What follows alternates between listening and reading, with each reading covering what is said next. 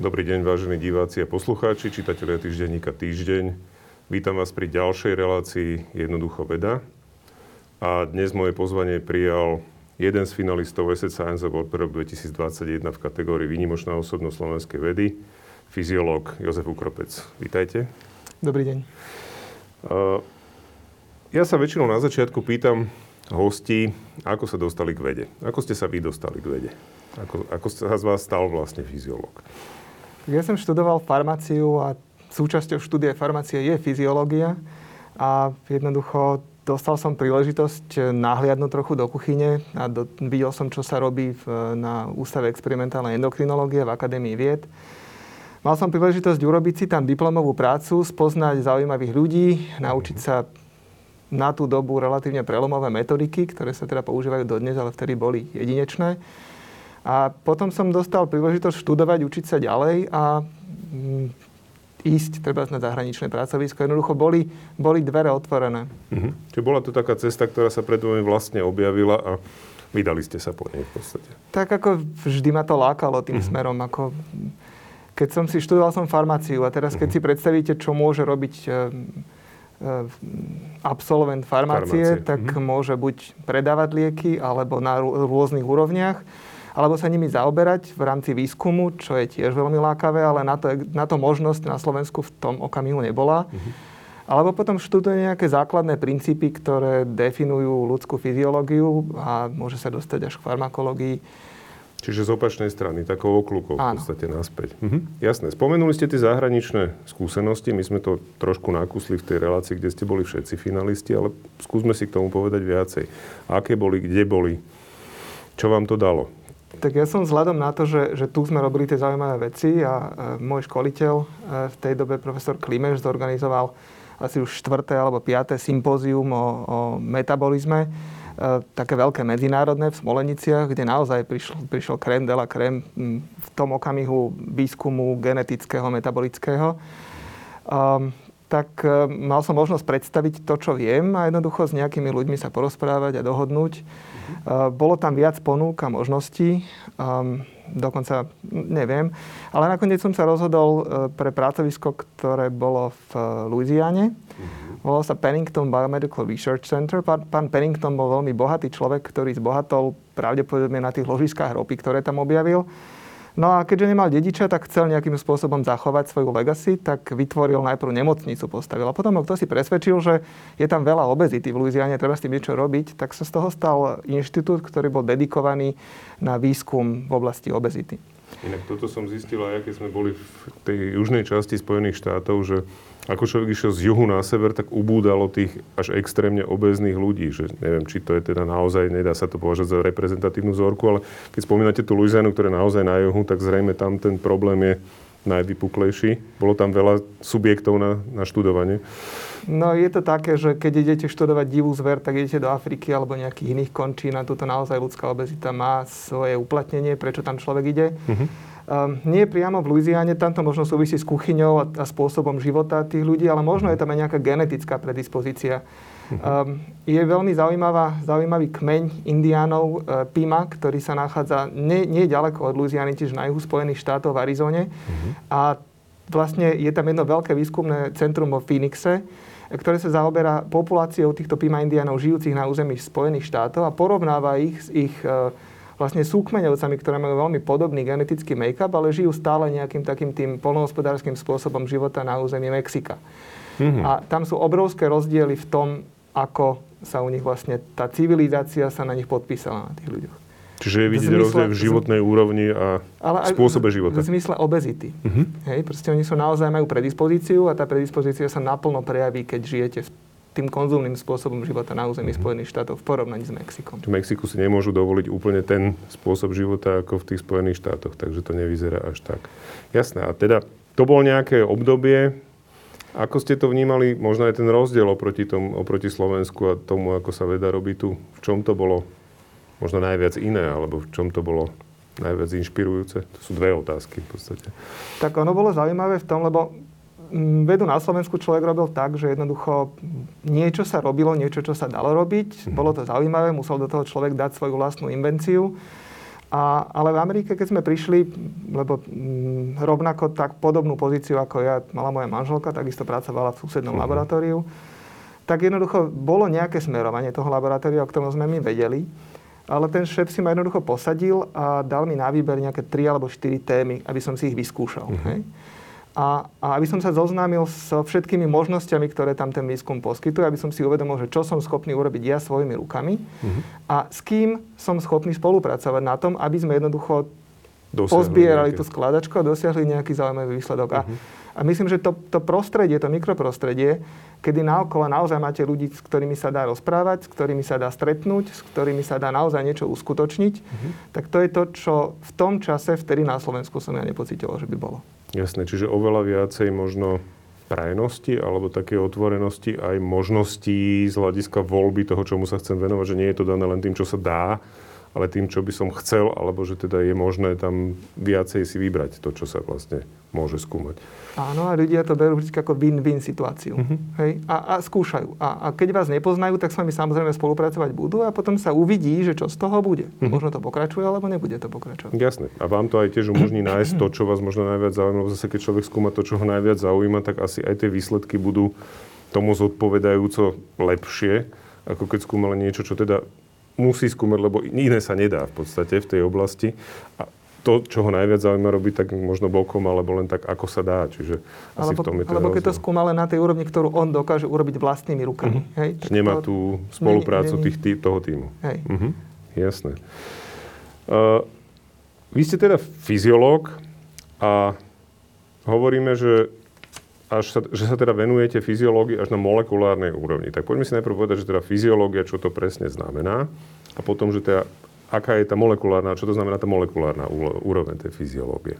Tak zaujíma nás fyziológia a patofyziológia. Mm-hmm. Takže zaujíma nás, akým spôsobom um, nás zaujíma fyziológia energetického metabolizmu. Takže akým spôsobom sú jednotlivé tkaniva, orgány a bunky e, energeticky prepojené uh-huh. a akým spôsobom oni navzájom komunikujú o tých svojich potrebách, a, uh-huh. aby jednoducho všetky boli happy. Uh-huh. Um, uvedomiať si potom, že to tkanivo je vlastne zmesou rôznych buniek. Hej. Sú tam nejaké funkčne definované bunky, napríklad v tukovom tkanive sú to tie adipocity naplnené tukovou kvapočkou, ale uh-huh Takisto ako v každom tkanive musia tam byť nejaké bunky, ktoré súvisia s e, inerváciou, s prekrvením toho tkaniva. E, sú tam nejaké kmeňové bunky, ktoré zabezpečujú obnovu toho tkaniva. E, je tam proste spústa buniek, takže nakoniec potom vidíte z toho, že tie bunky, ktoré definujú, že je to tukové tkanivo, tých je tam možno 50% na počet. Mm-hmm. A, a zaujímajú, zaujíma nás vlastne kooperácia všetkých týchto buniek, ich vzájomná komunikácia vo vnútri v tom tkanive a takisto navonok. Hej. Jasne. A do toho vlastne potom vchádzajú tie jednotlivé molekuly, ktoré tú komunikáciu sprostredkovajú. Uh-huh. Čiže to máme rozumieť potom molekulárnou fyziológiou a patofyziológiou, že vlastne, lebo to ma zaujímalo práve, že tá komunikácia tým pádom prebieha vlastne prostredníctvom nejakých špecifických molekúl, ktoré si tie bunky medzi sebou vymieňajú? Áno. Keď to veľmi zjednodušene ono, poviem. Ono, kedy si to bolo vždy na princípe nejakého, máme nejaký receptor a máme nejakú látku, ktorá príde a zámok a kľúč uh-huh. a otvorí sa myslím, že v 2013 bola Nobelová cena za, za práve takúto komunikáciu, ktorá súvisí s tým, že akoby bunky si vymieňajú nejaké balíčky. Hej? Mm-hmm.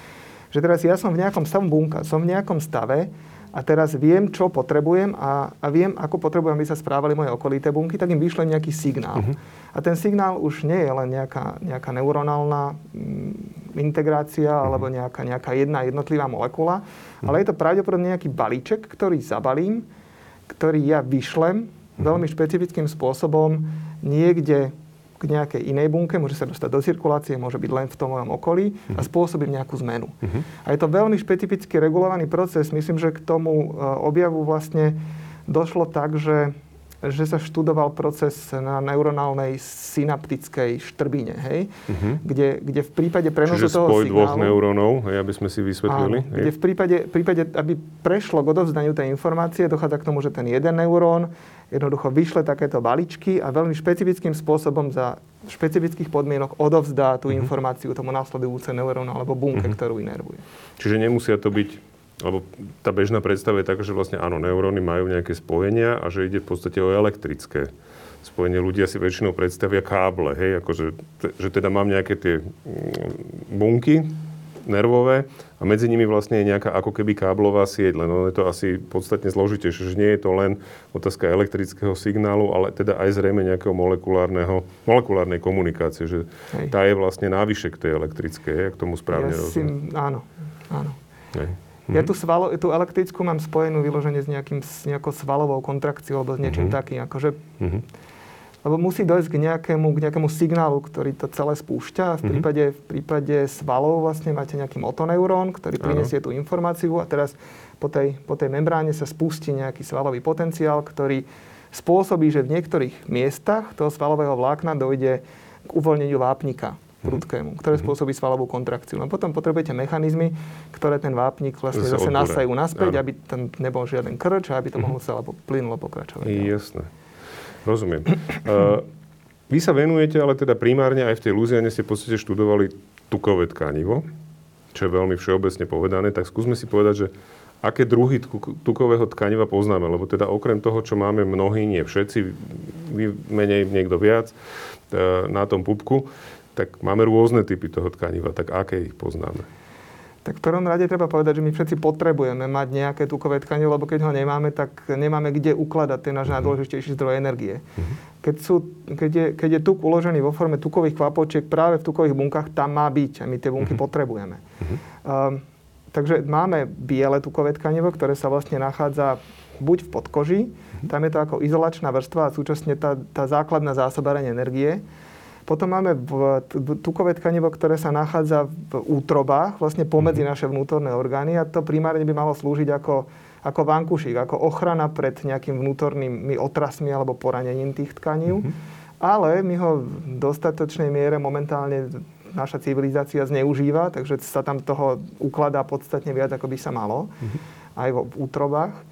No a potom máme veľmi špecializované tukové tkanivo, ktoré sa volá hnedé tukové tkanivo, pretože ono vyzerá hnedé, keď, uh-huh. keď ho vidíte makroskopicky.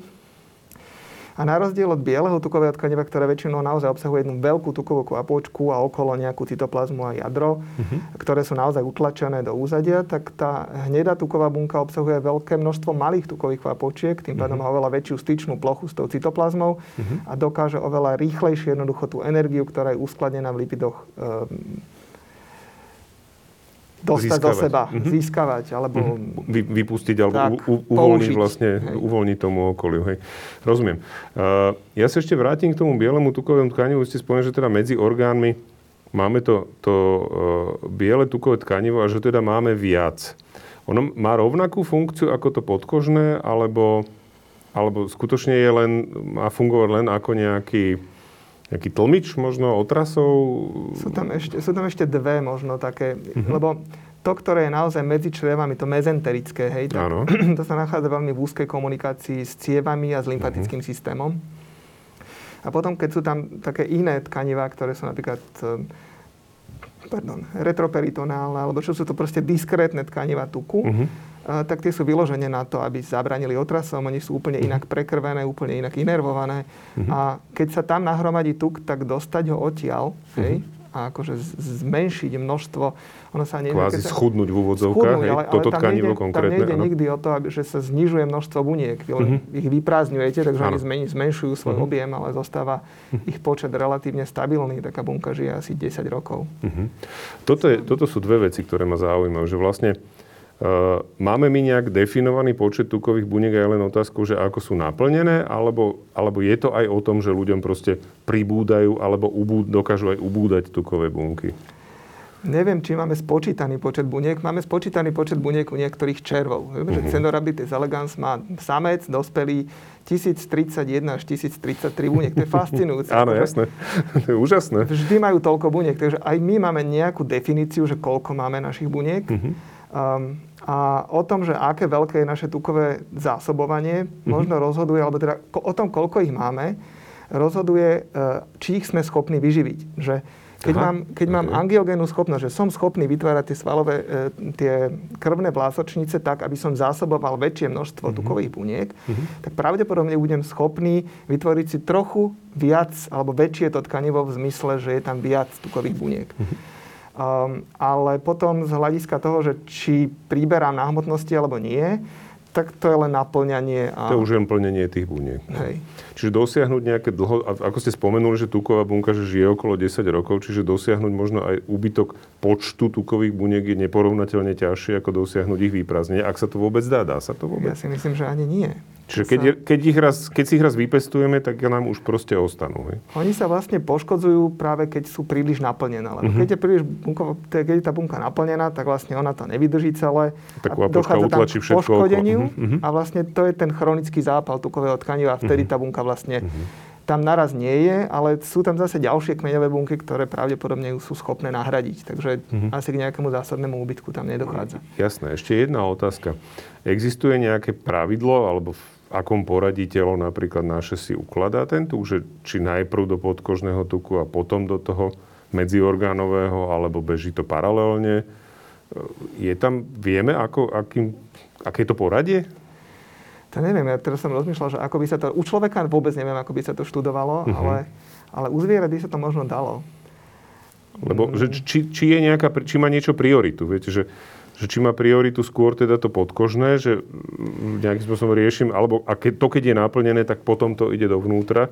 Lebo zachytil som nejaký výskum, ktorý hovorí o tom, že o tej redukcii toho vnútrotelového tuku, kde toho podkožného veľa neubudlo, ale toho vnútro medziorgánového ubudlo relatívne veľa, až nejakých 20 mm-hmm. Funguje to aj naopak, no, že sme... v tom priberaní? Lebo povedzme si o tomto teda. No neviem úplne presne, ale, mm-hmm. ale to podkožné tukové tkanivo pravdepodobne je schopné rýchlejšie príjmať a rýchlejšie uh-huh. proste odoberať odtiaľ, hej? Uh-huh. A, ale napríklad, keď, keď máme naše štúdie s cvičením, tak e, u mužov, špecificky v strednom veku, ženy sú v tom veku ešte chránené proste predtým uh-huh. svojou hormonálnou výbavou, takže ano. väčšinou nemajú veľkú viscerálnu obezitu, uh-huh. ale nám dochádzajú 20 až 40 zníženiu Eh, obsahu vnútrobrušného tuku a súčasne aj zníženiu alebo poklesu obsahu lipidov v pečení. Uh-huh. A, a my vlastne to ukladanie prebytočného tuku vo vnútornom vnútrobrušnom tuku považujeme za také, to sa to volá, že ektopické, také škaredé slovo, ale uh-huh. není to ukladanie tuku tam, kde by sa malo ukladať, je to proste... Čiže mimo, mimo správneho miesta, Mimo hej? toho svojho správneho miesta. Uh-huh. To, to môžu byť naozaj ukladanie vo svaloch, ukladanie uh-huh. v pečení, ukladanie uh-huh. v rôznych častiach. A teraz sa bavíme, že že ukladáme neutrálne lipidy. To sú, mm. to je, to sú tie triglyceridy, triacylglyceroly, okay. ktoré vieme využívať. Ale my, keď ich máme nadbytok, nám sa práve ukladajú rôzne iné formy lipidov, ktoré sú okay. škodlivé. Hej? Čiže priamo si ukladáme vlastne... Ceramidy. Úvodzovka škodlivé látky v sami v sebe, ktoré tak. sa následne uvoľňujú alebo ktoré nám škodia. Beta-amyloid, beta-amyloid sa ukladá v rôznych oblastiach mozgu, beta-amyloid sa ukladá aj v pank- strovčekoch pankrásu uh-huh. a mhm. spôsobuje veľké množstvo problémov. Hej. Jasné. Čiže nie len ten, čiže aj keď stratíme ten kvázi medziorgánový tuk, ak by sme stále mali príliš veľký energetický príjem, tak si skôr naskladáme teda ešte aj škodlivé tuky vlastne do seba. Poďme to otočiť. Ak, okay. ak mám e, veľké množstvo uloženého tuku a teraz sa rozhodnem, že idem s tým niečo robiť uh-huh. a mhm. idem zvýšiť svoj výdaj energie, tak asi úplne prvý bude odchádzať ten tuk, ktorý je uložený ektopicky. Tam, kde nemá mhm. byť. Okay. Hej? Čiže telo predsa len má snahu sa zbaviť najprv toho, čo není tam, hej, kde má byť. Hej. Hm? Nehovorím, že vyčistíme úplne všetky formy tukov, ale tie Jasne. neutrálne tuky, ktoré sú ľahko využiteľné, tie triglyceridy, uh-huh. tie pôjdu prvé. Uh-huh.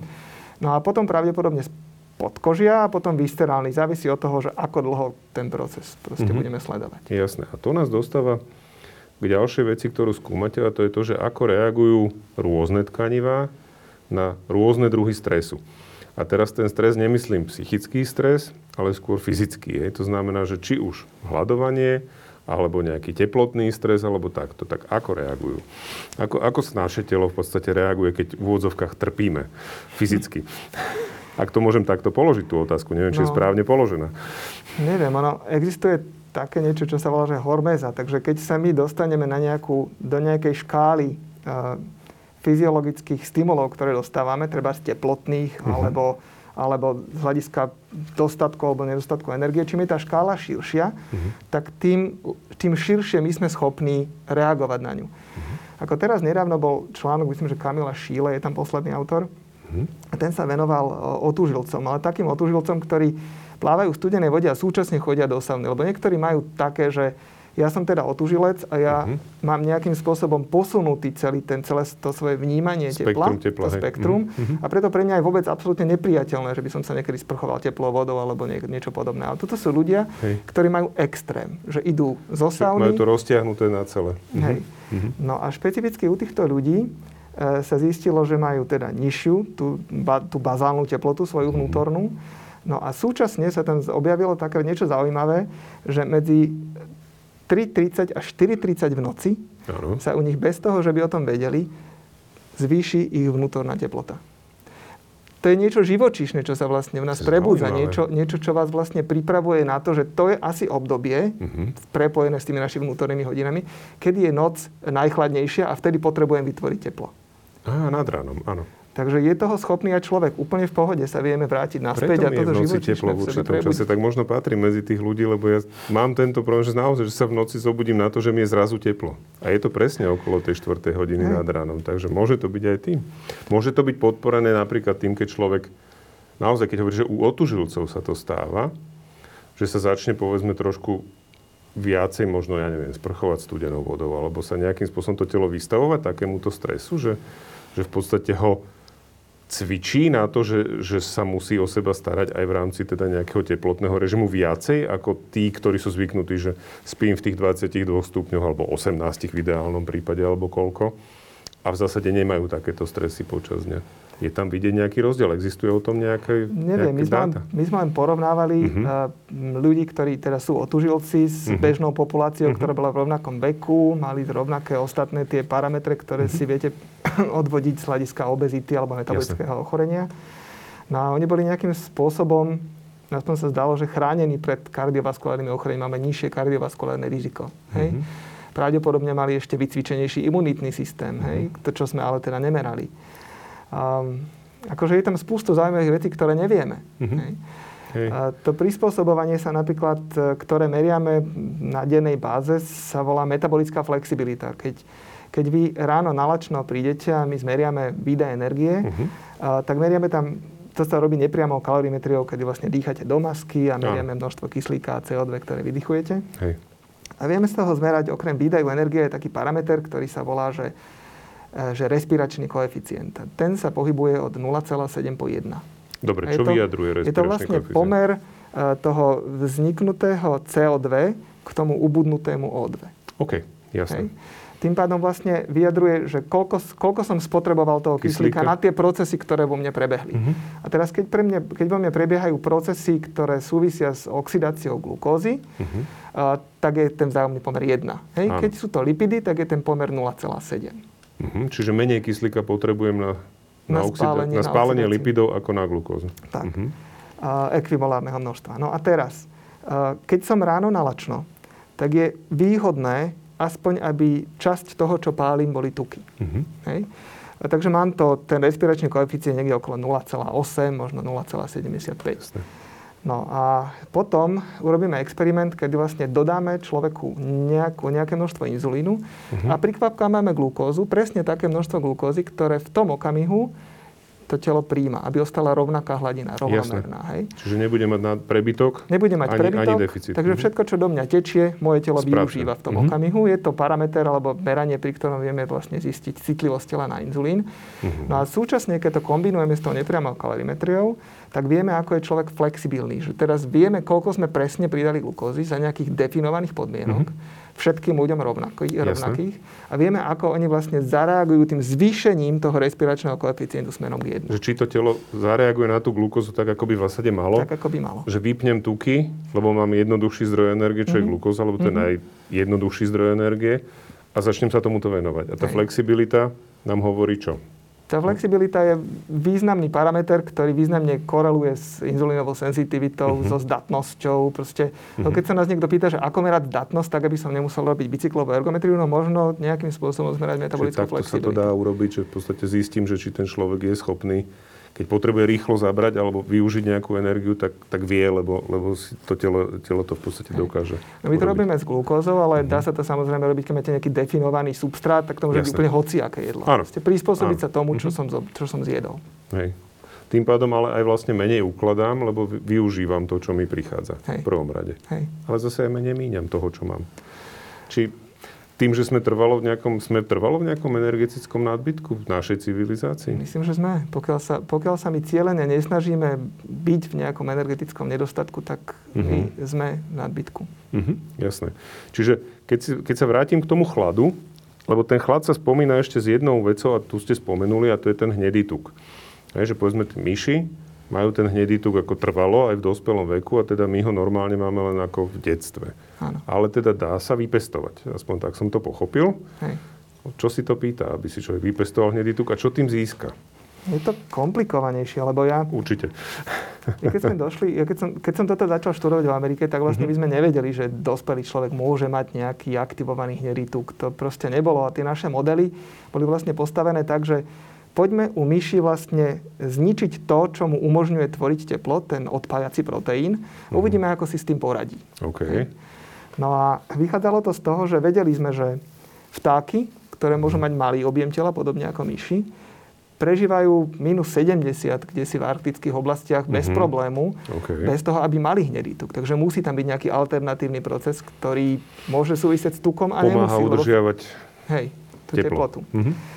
No, potom sme vedeli, že napríklad niektoré hlbokomorské ryby, ktoré sa ponoria, ponárajú veľmi hlboko, majú vlastne výhodu v tom, že majú taký retroorbitálny orgán, podobný hnedému tuku, uh-huh. ktorý je vlastne premenený sval, um, ktorý umožňuje v tých hĺbkach vytvoriť si teplo kvôli činnosti mozgu a kvôli činnosti okohybných svalov, takže uh-huh. môžu aj tam loviť nejakým uh-huh. spôsobom. Hej, alebo Treba povedať, že v tom hlbokom oceáne naozaj chladno, že tam je tá najchladnejšia voda. Čiže... Hej. A boli popísané nejaké náznaky tých mechanizmov, hej, ktoré by mohli súvisieť s tvorbou tepla u, u vtákov a u tých hlbokomorských rýb pelagických. No a my sme práve takéto alternatívne termogenické mechanizmy, ktoré by nesúviseli s tým, čo už bolo popísané, uh-huh. študovali. A, a zdá sa, že sme, ich aj, že sme ich aj našli. Našli sme ich prítomné práve v tom hnedom tukovom tkanive, v ktorom sa neskôr zistilo, že dokážeme aktivovať eh, hned, eh, hnednutie. Áno. A popísali sme to súčasne aj v kostrových svaloch.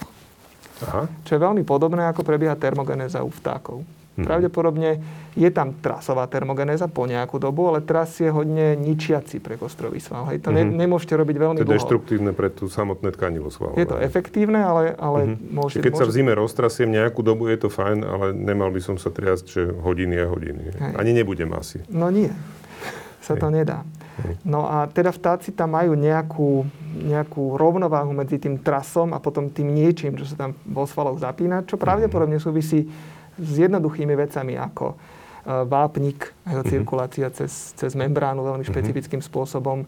A to bol práve mechanizmus, ktorý sme im dopísali vo svale, lebo vápnik súvisí s kontrakciou, ale ten, e, ten, ten celý proces môže byť viac alebo menej efektívny a, a je tam nejaký spínač, ktorý to môže spustiť do jedného alebo druhého módu. Mm-hmm. Jasné. Dobre, a teda pri tých myšiach ste zistili, že teda majú ten hnedý tuk celoživotne a? Áno, no myši, myši majú hnedý tuk um, a a u ľudí je to vlastne ako? ako lebo ste spo, povedali ste zaujímavé slovo, že zhnednutie. No zhnednutie. Ako u myší, keď ich dáte do chladu, tak takisto oni majú ten svoj klasický hnedý tuk, mm-hmm. ten je umiestnený tuto vzadu medzi lopatkami na chrbte. Mm-hmm. A potom majú inguinálne tukové tkanivo uložené tuto niekde pod, akože od inguín smerom na bruchu, mm-hmm. ktoré je to prvé, ktoré hneď začne hnednúť. A to hnednutie si treba predstaviť, že niektoré bunky, ktoré majú len jednu kvapočku, naraz sa z nich stanú bunky, ktoré majú tých množstvo kvapočiek. A Aha. sú ľudia, ktorí sa vyložene len venujú tomu, že ako k tomu procesu dochádza, aké molekuly sú zodpovedné za to, že sa z tej jednej kvapočky stanú tie drobné kvapôčky. Mm-hmm. No a to, tento proces, tento veľmi podobný proces sa deje aj vo vnútri u nás, v našom tele. Mm-hmm. No a deje sa na mnohých miestach, ale taký najzásadnejší prelom teda nastal asi pred desiatimi rokmi, kedy si ľudia uvedomili, že, že, že máme nejaké tkanivo, ktoré v chlade, v reakcii na chlad, príjma veľké množstvo glukózy. A to mm-hmm. tkanivo sa nachádza takto v tých veľkých cievach na krku mm-hmm. a tak pozdĺž chrbtice. To umiestnenie v blízkosti ciev mu umožňuje vlastne veľmi rýchlo e, tú energiu tepelnú rozviesť po celom Aha, tele. Jasne. No a ten proces, ako k tomu dochádza, sa stále študuje a uh-huh. takisto to, či je to naozaj efektívny spôsob na tvorbu tepla uh-huh. uh, u človeka a že ako by to bolo, keby sme naraz začali žiť nejakým spôsobom úplne iným, ako žijeme, uh-huh. tak to nevieme. A pre nás bol ten model, ktorý sme študovali práve o tužilci. Mhm. Áno, tak otužujúci alebo ľudia, ktorí dlhodobo žijú asi v tých naozaj nejakých severských e, zemepisných šírkach, kde musia bojovať s tou zimou alebo s tým chladom vlastne celoročne by asi boli ten, ten správny materiál, lebo u otužujúcov tí sa sami zdobrovoľne a teda u tých, u tých severských národov alebo ľudí, ktorí žijú na tom severe, nevyhnutne musia. Hej, keď tí sa možno viacej chránia. Tí otužujúci idú dobrovoľne do tej zimy. Tí idú do toho, hej. Tí idú do toho, takže to, to je bola také... taká štúdia v Nemecku, myslím, uh-huh. že to bola na Mesiaroch, niekde na severe Nemecka, ktorí vlastne v rámci svojho profesionálneho života veľa času trávili vonku. Áno a, a, a mali nejaký fenotyp. A ten sa týkal vlastne potom obezity. Hej? Že mhm. ako náhle išiel ten človek do dôchodku a on to bol ako športovci, že prestali športovať. Oni boli vlastne nútení otužilci, ktorí potom prestali otužovať, lebo išli do dôchodku ano. a to bol rozvoj obezity a metabolického syndromu proste mm-hmm. akcelerovaný. Keď hovoríme o tom metabolickom syndrome, vy ste to už spomenuli a ja som sa to práve dočítal, aj preto sa vlastne robila tá štúdia, ktorá, ktorá vlastne zistila, že ten medziorgánový tuk nejakým spôsobom ubúda že ten je ten škodlivejší, že môže byť človek, ktorý povedzme má aj nejakú nadváhu, má aj nejaký povedzme, že viacej podkožného tuku, ale môže byť zdravší ako niekto, kto má povedzme, že menej toho podkožného tuku, ale má viacej medziorgánového, ktorý mu robí horšie? Je tam, je tam nejaký priamy súvis medzi, medzi tým, medzi tou chorobnosťou alebo medzi tým výskytom týchto, povedzme, metabolických poruch? No, už priamo to, že vlastne ehm, z toho tkaniva vychádza, keď, keď niečo sa z toho tkaniva uvoľní, tak sa to uvoľní do portálneho obehu, takže to ide do pečene. Hej? Uh-huh. A ja keď nie som pripravený na toto okamžite využiť, ano. tak sa to bude znova ektopicky ukladať v tých orgánoch. Hej? Takže ono Jasne. je to také celé prepojené. Vy keď máte veľa vnútrobrušného tuku, tak máte pravdepodobne uh, vysoký obsah lipidov v pečení, čo Ehm, normálne, normálny obsah definujeme niekde do asi 5 uh-huh. Mhm. a není úplne vôbec žiaden problém pre muža v strednom veku mať 15, 20, 30 Je to tzv. tukovatenie pečenia. Tukovatenie pečenia. Uh-huh, uh-huh. Jasné, čo sa s tým dá robiť? Chudnúť. Ale asi nie, mm, nie len tak. Ono, ono to potom prechádza do nejakých chronických uh, ochorení a sú to, to dosť fáza, závažné. Prvá fáza závažných ochorení pečene, preto sa pýtam, že to je nie to... je len tak, že mám stukovanú pečeň, sa nedieje. Čiže je treba to riešiť. Je treba to riešiť, je treba si tu mm, ten problém uvedomiť a, uh-huh. a je to náročné to riešiť. Hej. Na to potrebujete spoluprácu rodiny, priateľov uh-huh. a nejakým spôsobom zmeniť svoje správanie, hej, čo nie vždy sa podarí. No vy sa venujete práve s pani manželkou aj teda pohybu a propagácii pohybu a teda všetkému, čo s tým súvisí. Spomenuli ste, že ste sám otužilec, ale teda nie každý sa asi vie stať otužilcom, ono to asi súvisí aj s tým, že sme rôzne nastavení na príjmanie teploty a ľudí, ako vy nazývam normálne kryofilní ľudia. I ja som teda niekde medzi mezofilmi, takými, čo majú radi tie stredné teploty, ale poznám aj ľudí, ktorí, pre ktorých je proste už normálna zima vážny problém, že proste reagujú na ňu veľmi zle, alebo teda majú pocit.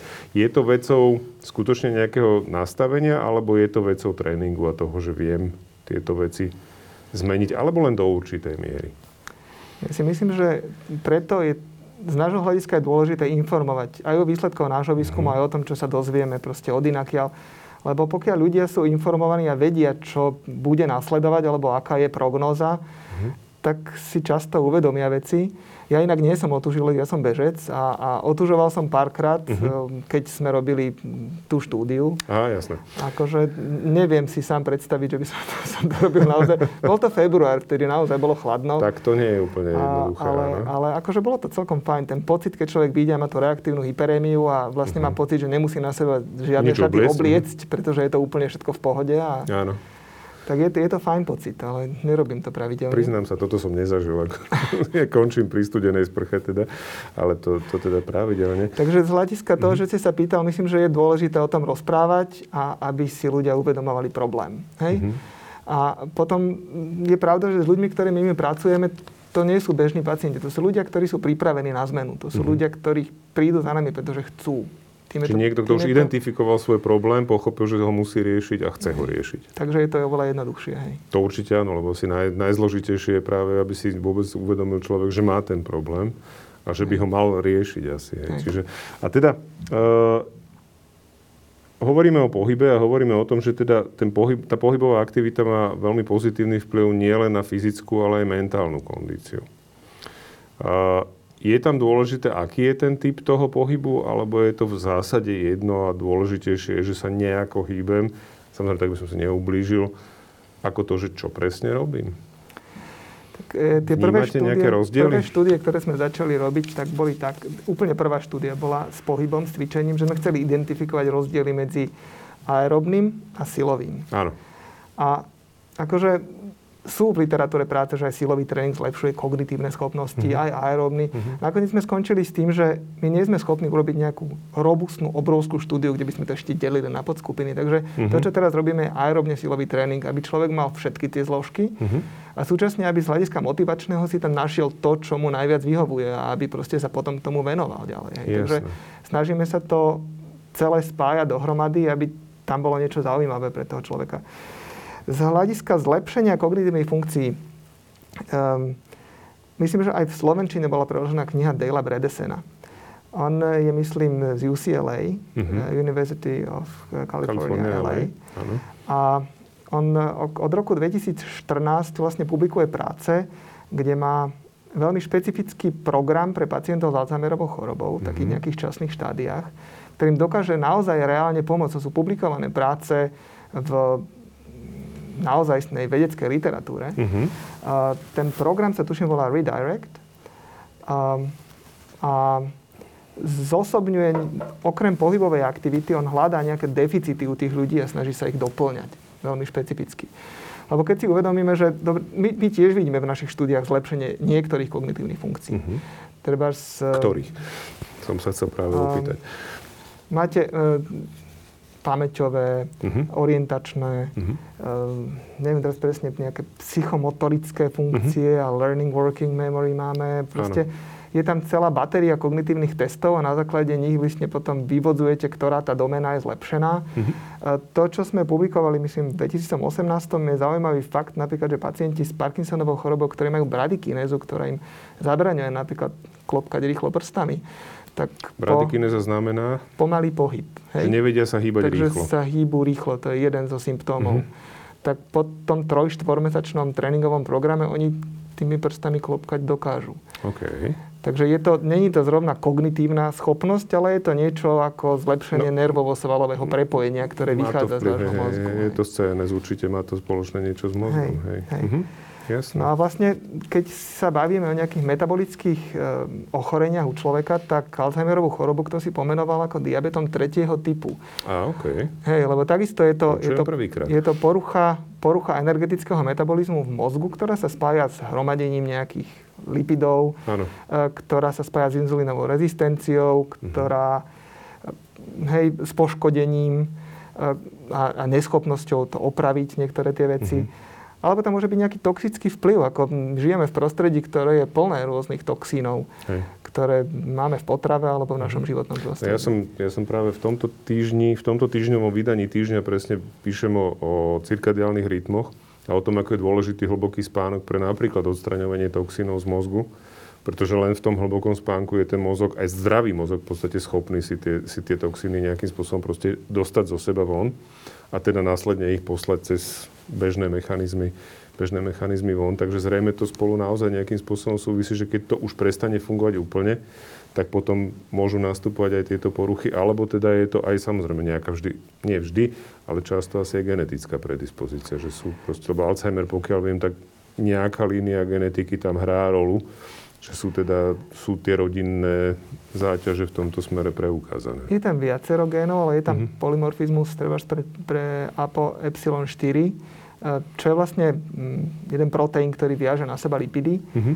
a ľudia s touto mutáciou teda e, majú oveľa vyššiu predispozíciu k Alzheimerovej chorobe. Mm-hmm. Ale čo Bredesen hovorí, že takisto týmto pacientom on je schopný pomôcť tými svojimi Jasne. komplexnými mm-hmm komplexnými protokolmi. Čiže to si zrejme nemôžeme predstaviť ako nejaké jednoduché cvičenie, ktoré si človek robí len tak doma, že to je asi skutočne nejaká režimová záležitosť, kde to má asi viaceré kroky a viacero, viaceré postupy. Je tá kniha aj u nás na trhu, naozaj mm-hmm. doporučujem si ju pozrieť. OK, pokúsime sa prípadne neskôr dať link do, do popisu k relácii, aby si to ľudia mohli, mohli nájsť. Jasné. Čiže keď to tak zhrniem, tak skutočne je dôležité hýbať sa, pretože si tým v zásade vždy môžeme len pomôcť. ak teda si neubližíme nejakým nadmerným alebo nevhodným pohybom, ale, ale v zásade nám to pomáha zbavovať sa aj teda možno nadmerného tuku a pomáha nám to možno aj zlepšiť si nejaké fungovanie, fungovanie v mozgu. Ono toto hovorí, hovoria aj odborníci, ktorí riešia napríklad vyloženie u seniorov a vôbec kognitívne funkcie, že aj úplne nová aktivita dokáže proste vytvárať nové, nové synapsy, nové spoje a v podstate predlžiť život ľuďom, tak tá aktivita by mohla byť vlastne aj pohyb. Že pre niekoho, kto sa celý život nejak veľmi nehýbal, asi aj to, a tým pádom kombináciu faktorov predstavovať. Ako v našich štúdiách kontrolná skupina vždy bola taká, že to neboli len ľudia, ktorých sme oslovili, vyšetrili a potom mm-hmm. sedeli doma. Keď chcete mať kontrolu mm-hmm. kognitívnu, tak to musia byť ľudia, ktorí budú musieť myslieť na to, že si musia zbaliť veci, prísť do toho centra, mm-hmm. niečo tam cvičiť, takže tá kontrolná skupina robila stretching, mm-hmm. staticky najprv a potom neskôr ano. dynamicky, ale nedostali tú záťaž, tú nálož Jasne. aerobne silového tréningu. Mm-hmm. Ale všetka tá ostatná kognitívna stimulácia s tým bola, bola spojená. Áno, jasne. No a z hľadiska toho, toho cvičenia, tak ten aerobný tréning má vždy nejaké prvky, kde sa musíte učiť nejaké kroky alebo niečo podobné. Takže súvisí to potom aj s tým, že sa učíte niečo. Musíte človek sústrediť, nie je to len čistý pohyb, áno. Hej. Ale aj bežná prechádzka v podstate, pokiaľ je dostatočne rýchlým krokom, je asi lepšie ako nič. Určite. Možno, možno nie až tak. Určite, no ono treba začať pomaly. Keď človek naozaj, že športoval v detstve a teraz má 50, tak to nejde tak, že sa ide a rozbehne sa, uh-huh. lebo naozaj si môže ublížiť. Uh-huh. Napriek tomu, že si dá tie najlepšie tenisky, ktoré mu niekto odporúči. Hej. Takže ešte keď mu nikto ani neukáže, ako by mal vlastne behať. To, že... Ako je výborná kniha od Viktora Bielika, uh-huh.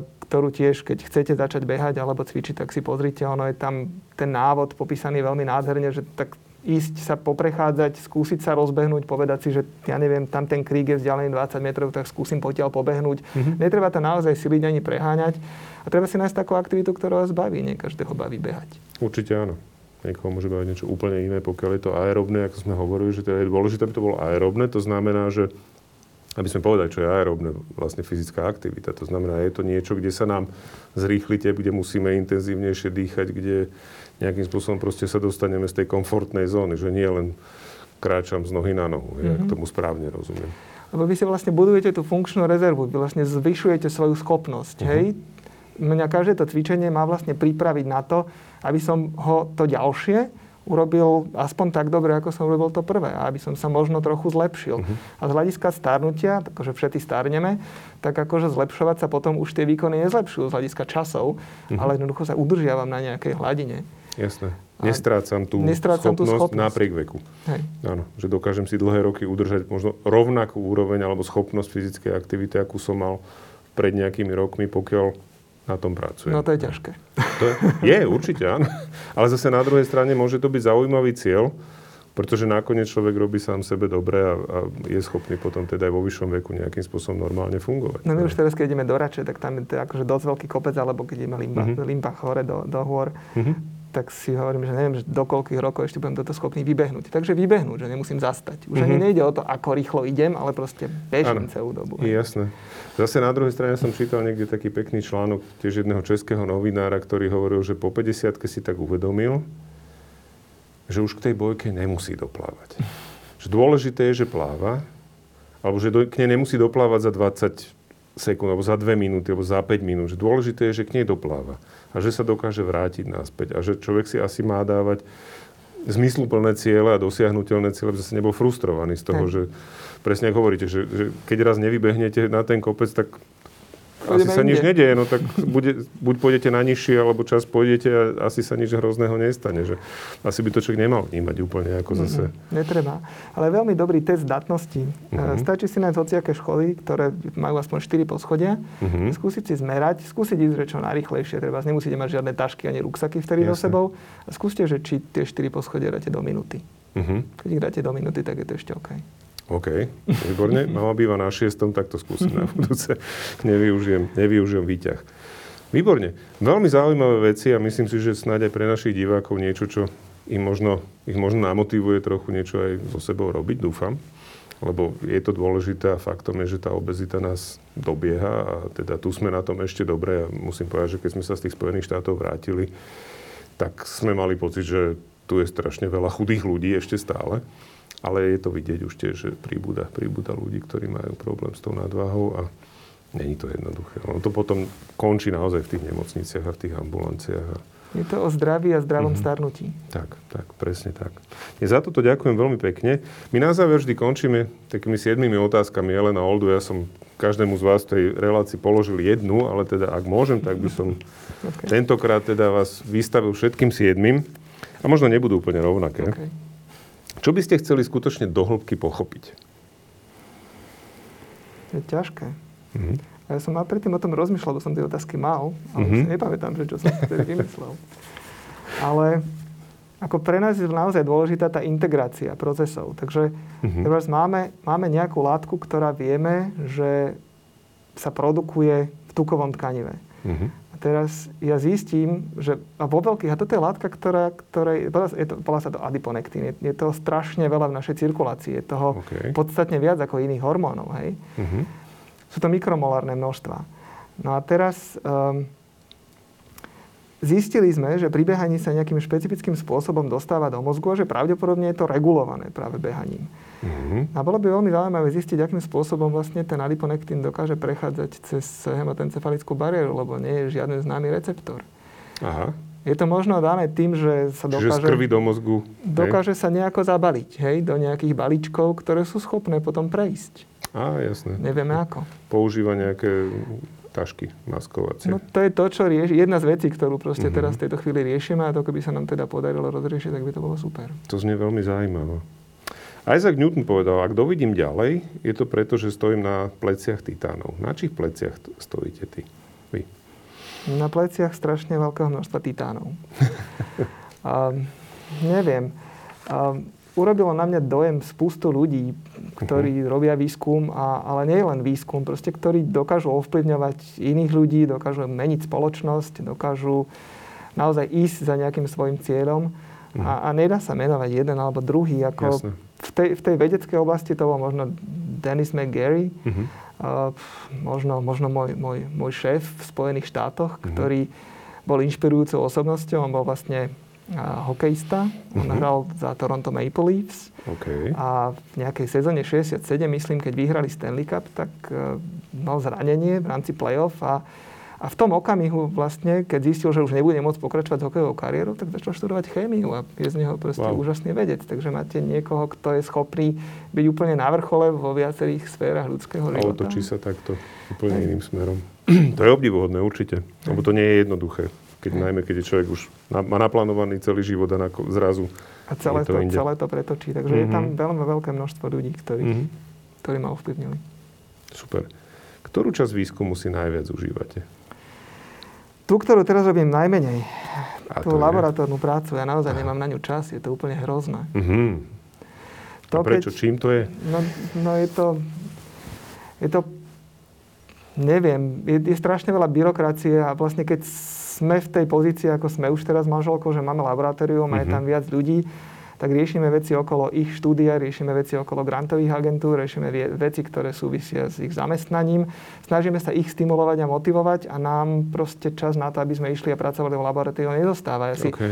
práve tohoto e, profesora Kozaka si pamätám, ako on chcel v nejakom experimente byť súčasťou. Že vytvoril tím uh-huh. ľudí, ktorí nejakým spôsobom rozobrali myš, na ktorej sa urobil experiment, teda veľa uh-huh. myší, a on si zobral na seba, že on bude teraz pracovávať, ja neviem, pečeň si vyberiem alebo čo. Áno. A každý mal ten svoj orgán, ktorý ťahal ďalej. Uh-huh. No on po dvoch dňoch to musel dať niekomu inému, pretože... Nemal na to čas. Ono na vás tie okolnosti tlačia, aby to nemôžete robiť tak, aby to bolo naozaj dobre spravené. Ja to neviem sústrediť. Už. Jasné. Čiže chýba niekto, kto by povedzme riešil, chýba ten administrátor, no. ktorý, by, ktorý by tieto veci riešil a ano. dovolil vám venovať sa viacej. Aspoň keby som si mohol povedať, že ja neviem, že budem mať teraz dva týždne, kedy si mm-hmm. zoberiem kvázi sabatikal a nebudem vôbec len tie veci riešiť a naplánujem si nejaký experiment sám pre seba. Jasné. A možno mm-hmm. to spravím, možno by to bolo fajn. Hej.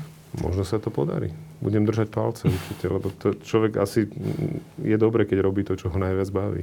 Aspoň čas tej práce. Ako sme, stále, pri, sme stále pri tom, hej, a riešime, ale, ale robí to niekto iný. Hej, hej, no, rozumiem ten, tomu rozdielu. Hej, je iné pozerať sa na to, ako niekto iný robí to, čo ma baví najviac a robí to sám. Ako určite, že to je, to je veľký rozdiel. Hej. Mm. Určite. V živote vedca, ktorý bol vás najlepší moment? Ak si taký spomeniete. ak je niečo také, kde niečo, čo bolo fakt vynimočné, že wow. Neviem. Alebo je to také, v živote že... človeka, v živote vedca. V živote... Hmm? Ja sa pýtam na, to, na toho vedca, lebo ja viem. ide skôr o, ten, ide skôr o túto vedeckú vec, ale tak je úplne v poriadku, keď akože to... Keď, keď dlho, dlho na niečom pracujete mm-hmm. a potom sa vám to podarí dať do sveta, takže to iní ľudia čítajú, tak je to veľmi dobrý pocit. Mm-hmm. Ale ja v situácii, keď nám ten článok príjmu, tak som rád a teším sa, ale nie to, že by som proste, neviem, vystrelovali nejaké... Jasné. Hej. hej. Chápem, že z vás nevystreluje ohňostroj, ale je to možno, sú a to možno, možno by tie... mal, hej, proste človek sa snaží Ale, hej. Nie, však to je zase o tom, aké máme prežívanie. A potom, človek no a potom to teda spôsobom... žije svojim životom, tie uh-huh. informácie a vždy máte dobrý pocit, keď to niekto použije, alebo keď vidíte v prezentácii niekoho iného svoju prácu, niekoho, koho si vážite, no je to super, je to geniálne. To človeka poteší. Ale Určite. znova spomeniem Kozáka, keď sme sa mhm. opýtali, že hokejová kariéra versus vedecká kariéra, tak povedal, že ono z dlhodobého hľadiska je to rewarding, je to výborné, Aha. ale to keď strelíte gól v NHL, tak je to úplne iný pocit. No to sú asi naozaj tie momenty, kedy však má tie ohňostroje. Hej. To, to je asi trošku niečo iné. Tak je to, je to, je to úplne iný, iný charakter. A teraz sa opýtam opačne. Nejaký taký najhorší, zlý. A to ste už vlastne spomínali trošku, nemôcť pracovať v tom mm, labáku? No. Je to taký ten zlý pocit momentálne? Neviem, ja ešte rozmýšľam, lebo mali sme profesora, profesora Langera, ktorý, keď už potom bol starší a bol v situácii, že už sám nemohol mať granty, uh-huh. tam mal obrovské množstvo dát, ktoré potom spracovával. Uh-huh. A on vlastne z toho, čo mal urobené za svoj život, bol schopný vyprodukovať obrovské množstvo publikácií, na ktoré predtým čas nemal. Jasne. A našiel si časopis, kde nemusel platiť za to, za to vydávanie a uh-huh. akože kvalitný časopis a proste išiel. Uh-huh. A neviem, jak sa cítil pri tom, jak sa cítil predtým, uh-huh. ale proste mal svoj, mal, svoj cieľ a to bolo proste toto dať von a takisto on sa veľmi venoval znečisteniu životného prostredia na uh-huh. východnom Slovensku tými polychlorovanými bifenilmi. Jasne. A snažil sa, okolie, snažil sa to strážske on riešiť. Uh-huh. Aj s inými kolegami vlastne. Jasne. Uh-huh. Naozaj veľmi dlho. To sú také zlé momenty, keď prídete na to, že, že lebo tiež som bol súčasťou toho, toho projektu. Uh-huh. A a publikujete prácu, snažíte sa mať nejakú kontrolnú skupinu a nejakú kvázi akože postihnutú skupinu z nejakého mm-hmm. územia, ktoré by Áno. malo byť z, z, z oblasti Zemplínskej šíravy mm-hmm. a poviete si, že všetko, čo je proti prúdu riek a proti fúkaniu vetra, že tam tá populácia bude chránená. A nie. Není. Mm-hmm. Není žiadna kontrolná skupina, jednoducho sme tým postihnutí všetci. všetci. Mm-hmm. A ono, keď si uvedomíte, tak taká globálna destilácia, že vždy naprší na tom chladnejšom území mm-hmm. a mhm. vyprší a vypadá tá voda teda na tom teplejšom a spadne Vy, na tom chladnejšom. chladnejšom. Čiže to je aj proti takže, prúdu riek, aj takže proti všetko vetru. znečistenie zo severnej pologule, pologuli končí kde si na severnom pole mm-hmm. a je globálne rozšírené po celé Tým pádom sa potom samozrejme šíri už oceánmi, hocikam. Mm-hmm. Čo vám dáva seba dôveru? Uh, moja rodina, moja manželka, uh-huh. moja to práca. Super. To sú dôležité, dôležité veci, hej, jasné. A posledná, čo treba podľa vás urobiť, aby sa viac ľudí na Slovensku nadchlo pre vedu? Treba im vytvoriť podmienky. Treba im mhm. ukázať, že sa to dá. Treba im povedať, že nie sme uzavretí na Slovensku, ale že máme možnosť naozaj spolupracovať úplne s kýmkoľvek na tomto svete, mm. kto robí niečo zaujímavé. Mm. A tak, aby sa nebal toho človeka osloviť, ukázal mu, o čom uvažuje a snažil sa ho natchnúť pre tú spoluprácu, lebo sa to dá naozaj. Super. Ďakujem veľmi pekne. To bol Jozef Ukropec, molekulárny fyziológ, tak vás teda nazvali v rámci Asset Science Award, finalista Asset Science Award v kategórii Vynimočná osobnosť slovenskej vedy. Pre mňa to bol vynimočne zaujímavý rozhovor. Ďakujem vám veľmi pekne, že ste prijali pozvanie. Ďakujem pekne. A na vás sa teším o dva týždne. Ďakujem. Dovidenia.